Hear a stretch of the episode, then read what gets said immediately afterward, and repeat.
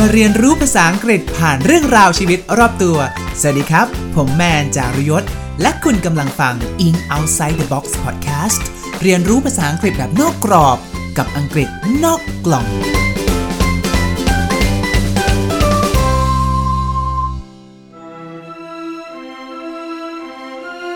Wingardium Leviosa.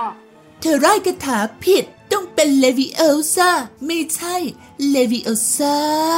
Hi ทุกคน แมนครับ EP นี้ทำมาเพื่อเรา Potterheads หรือแฟนคลับของแฮร์รี่พอตเตอร์ทุกคนเลยนะ เพราะตัวแมนเองเนี่ย เพิ่งเล่น Hogwarts Legacy จบมาหมาดๆมีใครเล่นเกมนี้บ้างปะคือแบบโอ้ยอินมาก ไม่เป็นอันทำงานทำการเลยเด้อ จนเล่นเคลียร์จบไปร้อยเปอร์เซ็นต์เรียบร้อยแล้ว มีใครเล่น Hogwarts Legacy เหมือนกันบ้าง มาคอมเมนต์ให้ฟังบ้างนะ แล้วพอเล่นไปเล่นมา เฮ้ย อยู่ดีก็นึกขึ้นได้ว่าคาถาแต่ละคาถานี่มันคุ้นๆจังเลยอะท่านผู้ฟัง เลยเป็นที่มาของการแตกศัพท์ภาษาอังกฤษจาก Harry Potter spells กันในวันนี้ spell S P E L L spell นอกจากจะเป็น verb ที่แปลว่า สะกด spell ยังเป็นคำนามหมายถึงคาถาเวทมนต์ได้อีกด้วย วันนี้แมนขอท้าแฟนๆแฮร์รี่ทุกคนนะ ใครจะจำได้บ้างว่าคาถาอะไรไว้เสกใช้ทำอะไร วันนี้เราจะมาทดสอบไปด้วยกันกับรายการ In Outside the Box ภาษาอังกฤษนอกกล่อง รายการที่จะพาท่านไปเรียนรู้ภาษาอังกฤษผ่านเรื่องราวชีวิตรอบตัว ก่อนจะมาเจาะแต่ละคาถากันเนี่ย เรามาดูกันก่อนเลยว่าถ้าเกิดเราอยากจะพูดว่า ฉันเสกคาถานั้นเสกคาถานี้ เราจะใช้คำว่า cast a spell cast c a s t หรือ conjure a spell c o n j u r e conjure a spell ทั้งหมดนี้แปลว่าร่ายคาถาได้หมดเลย เช่น Hermione casts protective spell on me Hermione casts a protective spell on me Hermione เสกคาถาคุ้มภัยให้ฉัน จริง ๆ แล้วเนี่ยฮะถ้าจะแกะที่มาของชื่อคาถาแต่ละคาถาจริง ๆ เลยเนี่ยมันอาจจะขุดกันไม่ได้ลึกถึงภาษาละตินกันเลยทีเดียว แต่มันอาจจะดูไกลเกินไปหน่อยเนอะเดี๋ยวแมนจะเชื่อมกับคำศัพท์ ภาษาอังกฤษเป็นหลักแล้วกันนะฮะไม่งั้นจะกลายเป็นรายการละตินนอกกล่องไปซะก่อน ประเดิมคาถาแรกกันก่อนเลยนะฮะคาถาบังคับของเด็กปีหนึ่งของฮอกวอตส์แมนเชื่อว่านี่เป็นคาถาหนึ่งในคาถาที่เด่นๆ และเรารู้จักกันเป็นคาถาแรกในโลกแฮร์รี่พอตเตอร์กันเลย นั่นคือ Wingardium Leviosa ไม่ใช่ Leviosa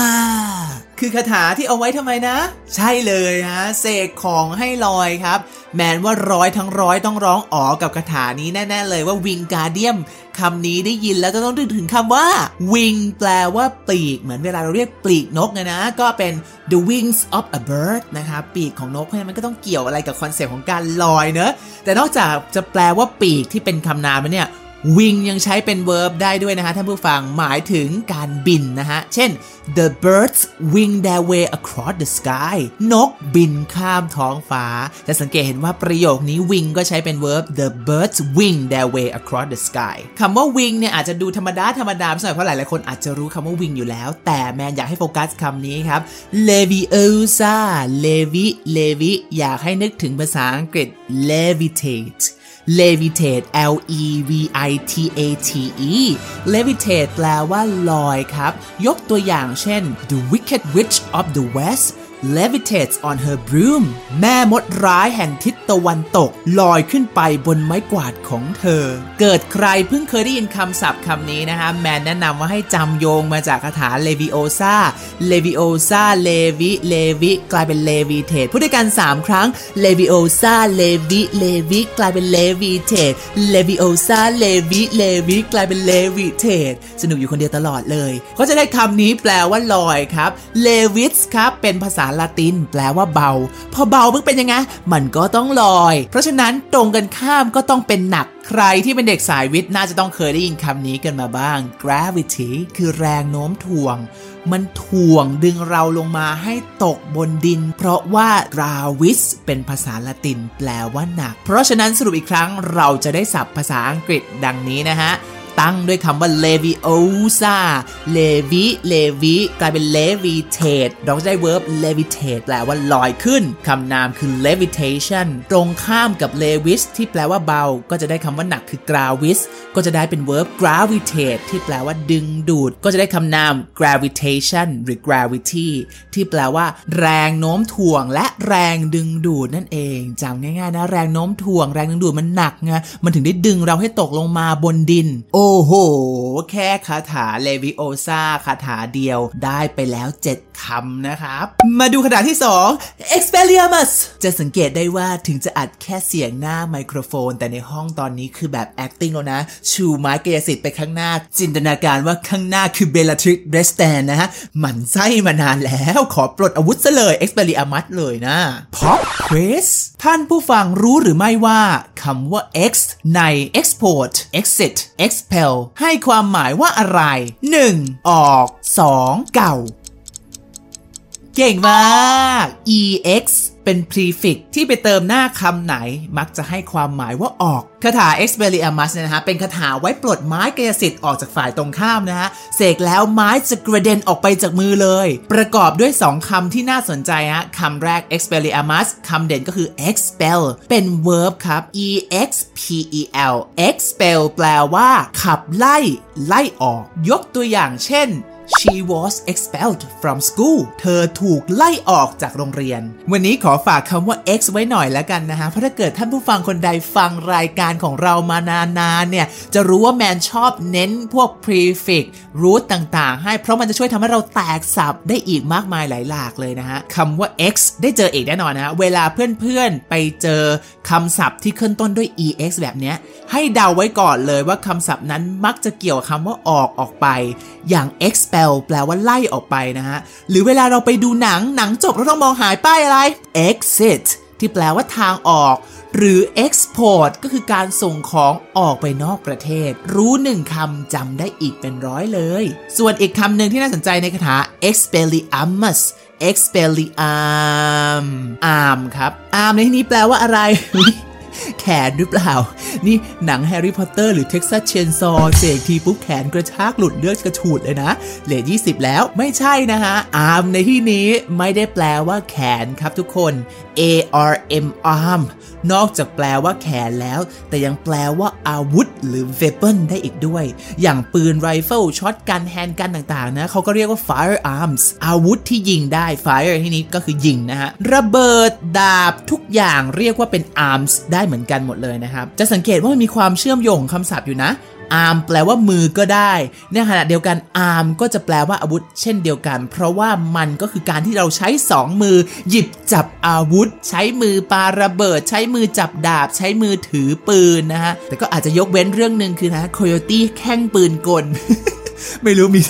ท่านผู้ฟังใครเคยดูเรื่องหนังโคโยตี้แข้งปืนกลบ้างโอ้เปิดโลกแมนมากในวัยเด็กนะฮะ เป็นหนังที่แบบว่านางเอกไล่สู้กับซอมบี้แบบขาฉันขาดไปข้างหนึ่งโอเค งั้นเอาปืนกลมาใส่ที่ขาเลยละกัน ประทับใจมากใครสนใจไป search หาดูได้นะฮะโคโยตี้แข้งปืนกล ด้วยเหตุนี้ฮะ expelliarmus จึงเป็นคาถาที่เสกไล่ให้อาวุธของศัตรูกระเด็นออกไปนั่นเองคาถาต่อไป petrificus totalus เป็นคาถาที่เสกแล้วทำให้คนแข็งเป็นหิน petrificus ทำให้แมนนึกถึง verb petrify p e t r i f y petrify แปลว่าทำให้เรากลัวจนตัวชา แข็งทื่อ เคยเป็นไหมคะท่านผู้ฟังที่แบบ เรากลัวอะไรมากๆ แล้วขนมันลุกสู้แล้วมันอึ้งทำอะไรไม่ถูกอะ เพราะว่า petrify รากเดิมของมันมาจากภาษากรีกค่ะที่แปลว่าก้อนหินคำว่า petrify เนี่ยใช้ได้ 2 แง่เลยนะ คือความหมายตรงตัวคือทำให้เป็นหินจริง ๆ อย่างเมดูซ่าเงี้ยใครจ้องตาเมดูซ่าก็จะกลายเป็นหิน เราก็จะพูดได้ว่าเมดูซ่า Medusa can petrify anyone who looks into her eyes เมดิซ่าทำให้คนที่จ้องตาเธอเป็นหิน หรือเราจะใช้ในเชิงของความเปรียบก็ได้ว่าเรากลัวมากจนทำให้ตัวเราแข็งทื่อ เช่น the death of his father petrified him ก็จะเท่ากับ the death of his father shocked him ความตายของพ่อของเขาทำให้เขาสะเทือนใจมากช็อกมาก ไม่แน่ใจว่าท่านผู้ฟังรู้จักคำว่า petrify กันมาก่อนไหมส่วนตัวของแมนรู้จักคำนี้มาจากเพลง I Will Survive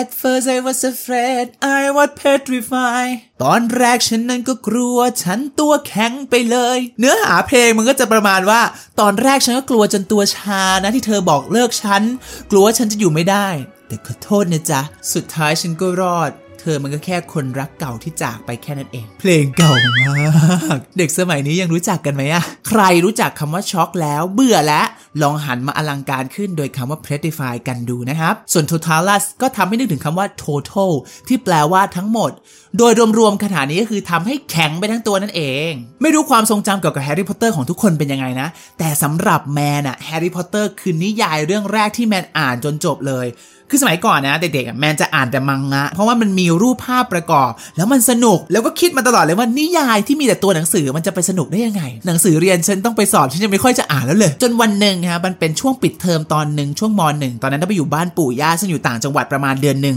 พี่ชายก็ซื้อหนังสือแฮร์รี่พอตเตอร์มาตอนนั้นนะด้วยความที่มันอยู่ต่างจังหวัดนะเครื่องเกมก็ไม่มีอินเทอร์เน็ตก็ไม่มี ก็เลยไม่รู้จะทำอะไรก็อ่านหนังสือแฮร์รี่พอตเตอร์ที่พี่ชายซื้อมาให้ ปรากฏทำไมฮะติดจ้า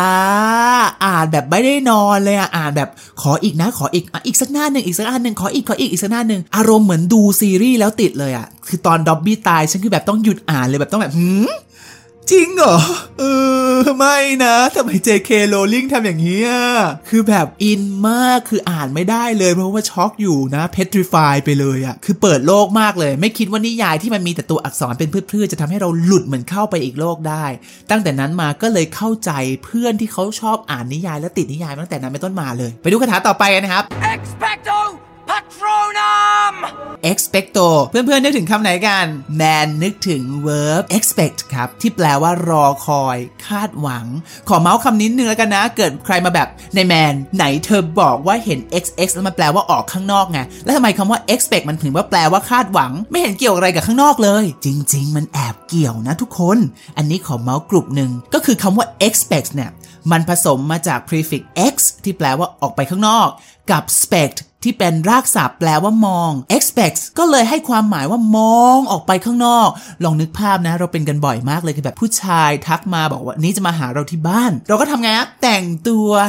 อาบน้ำตื่นตั้งแต่ตีห้าอาบน้ำแต่งตัวแต่งหน้าเลย บ่ายโมงก็แล้วก็ยังไม่มาสามโมงก็แล้วก็ยังไม่มา ก็ออกไปยืนชะเง้อนอกบ้าน มองไปว่าเมื่อไหร่เขาจะมาไอเราก็คาดหวัง เนี่ยแหละฮะคือ expect ที่มันแปลว่ามองออกไปข้างนอกเฝ้ารอคาดหวังเมื่อเมื่อไหร่เขาจะมา ยกตัวอย่างเช่น I expect to see him today วันนี้ฉันหวังว่าจะได้เจอเขา ฉันเห็นไหมครับว่ารากศัพท์ prefix suffix จะช่วยทำให้เพื่อนๆเข้าใจ และเห็นภาพคำศัพท์ได้ชัดขึ้นจำศัพท์ได้แม่นขึ้น และเชื่อมโยงเรื่องราวกับคำศัพท์ได้ดีขึ้นเลย expecto patronum patronum ทำให้แมนนึกถึงภาษาอังกฤษคำว่า patron p a t r o n patron แปลว่าผู้อุปถัมภ์คอยให้เงินคอย support องค์กร หรือสถานที่ต่างๆ หรือมีอีก sense หนึ่งก็คือเป็นลูกค้าขาประจำฮะที่คอยมาอุดหนุน support ร้านเราก็ได้ หรือท่านผู้ฟังอาจจะเคยได้ยินคำว่า ในพระบรมราชูปถัมภ์ราชูก็คือราชา มาสนธิกับคำว่าอุปถัมภ์ก็จะเป็นพระราชูปถัมภ์ก็คือพระราชา คอยอุปถัมภ์ดูแลองค์กรนี้งานนี้นะฮะภาษาอังกฤษก็จะใช้คำว่า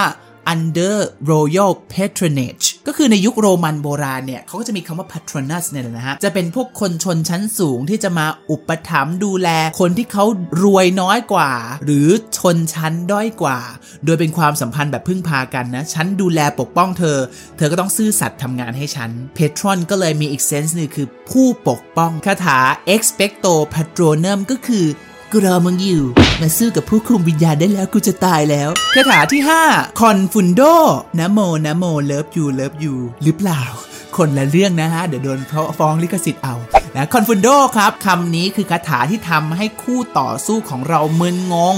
ได้ยินปุ๊บนึกถึงคำนี้เลยฮะ confuse เป็น verb แปลว่าเงินงง สับสน เช่น English grammar rules confuse me กฎ grammar ภาษาอังกฤษทำให้ฉันงง คาถาที่ 6 sectum sempra เป็นศาสตร์มืด คาถาที่ศาสตราจารย์สเนปเป็นคนคิดค้นขึ้นครับ ใช้แล้วเหมือนกรีดร่างของผู้ถูกสาปให้ต้องขาดสะบั้นนะฮะ sectum sempra sectum sectus เป็นภาษาละตินแปลว่าตัดออกเฉือนออก เลยทำให้มาปรากฏในภาษาอังกฤษหลายคำเลยนะฮะ เช่น intersect inter แปลว่าระหว่าง อย่างเช่นภายในประเทศเราก็จะเห็นคำว่า national ระหว่างประเทศก็เลยเป็น international sect แปลว่าตัด intersect ก็เลยหมายถึงเส้นสองเส้นที่มาตัดกันจนเกิดเป็นจุดตัดเขาถึงได้เรียกสี่แยกว่า intersection เพราะว่ามันคือถนนสองเส้นมาตัดกันจนกลายเป็นสี่แยกนั่นเองครับคำที่ 2 จาก sec sec ก็คือ bisect bi แปลว่า 2 เหมือนที่เราเห็นว่า bicycle คือจักรยาน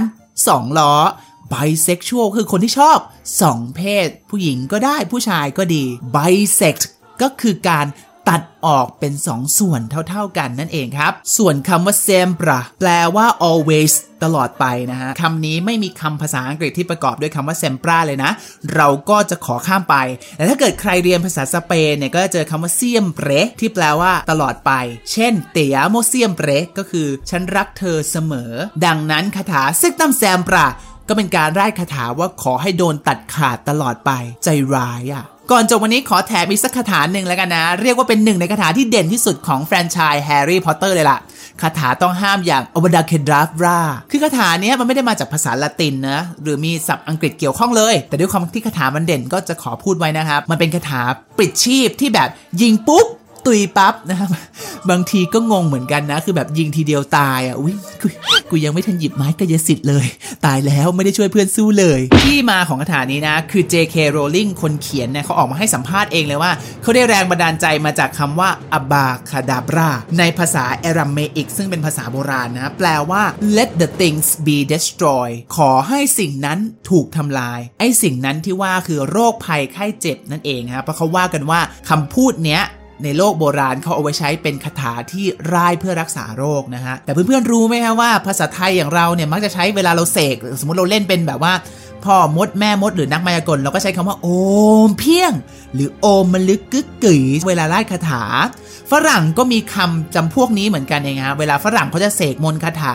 เขาก็จะพึมพำแบบเราจะมี 2คำด้วยกัน คือคำแรกว่า abracadabra และ hocus pocus เวลาเขาเล่นมายากลก็จะแอปเสกของก็จะพูดคำนี้แล้วก็หยิบของออกมาจากหมวก จากที่เราอ่านมานะด้วยคำว่า abracadabra เนี่ยเป็นภาษาที่เก่ามาก มันก็เลยไม่ได้มีใครรู้ว่าที่มาแน่ชัดมันมาจากไหน แต่ก็จะมีหลายทฤษฎีต่างกันไปนะฮะแต่ที่เราว่าน่าสนใจเลยคือมันมีการบันทึกเอาไว้นะฮะคำนี้เอาไว้ในตำราโครงกรของหมอชาวโรมันคนหนึ่ง เมื่อสมัยศตวรรษที่ 2 เก่ามาก เขาบันทึกไว้ว่าถ้าอยากจะให้คนป่วยหายดี จะต้องห้อย amulet a m u l e t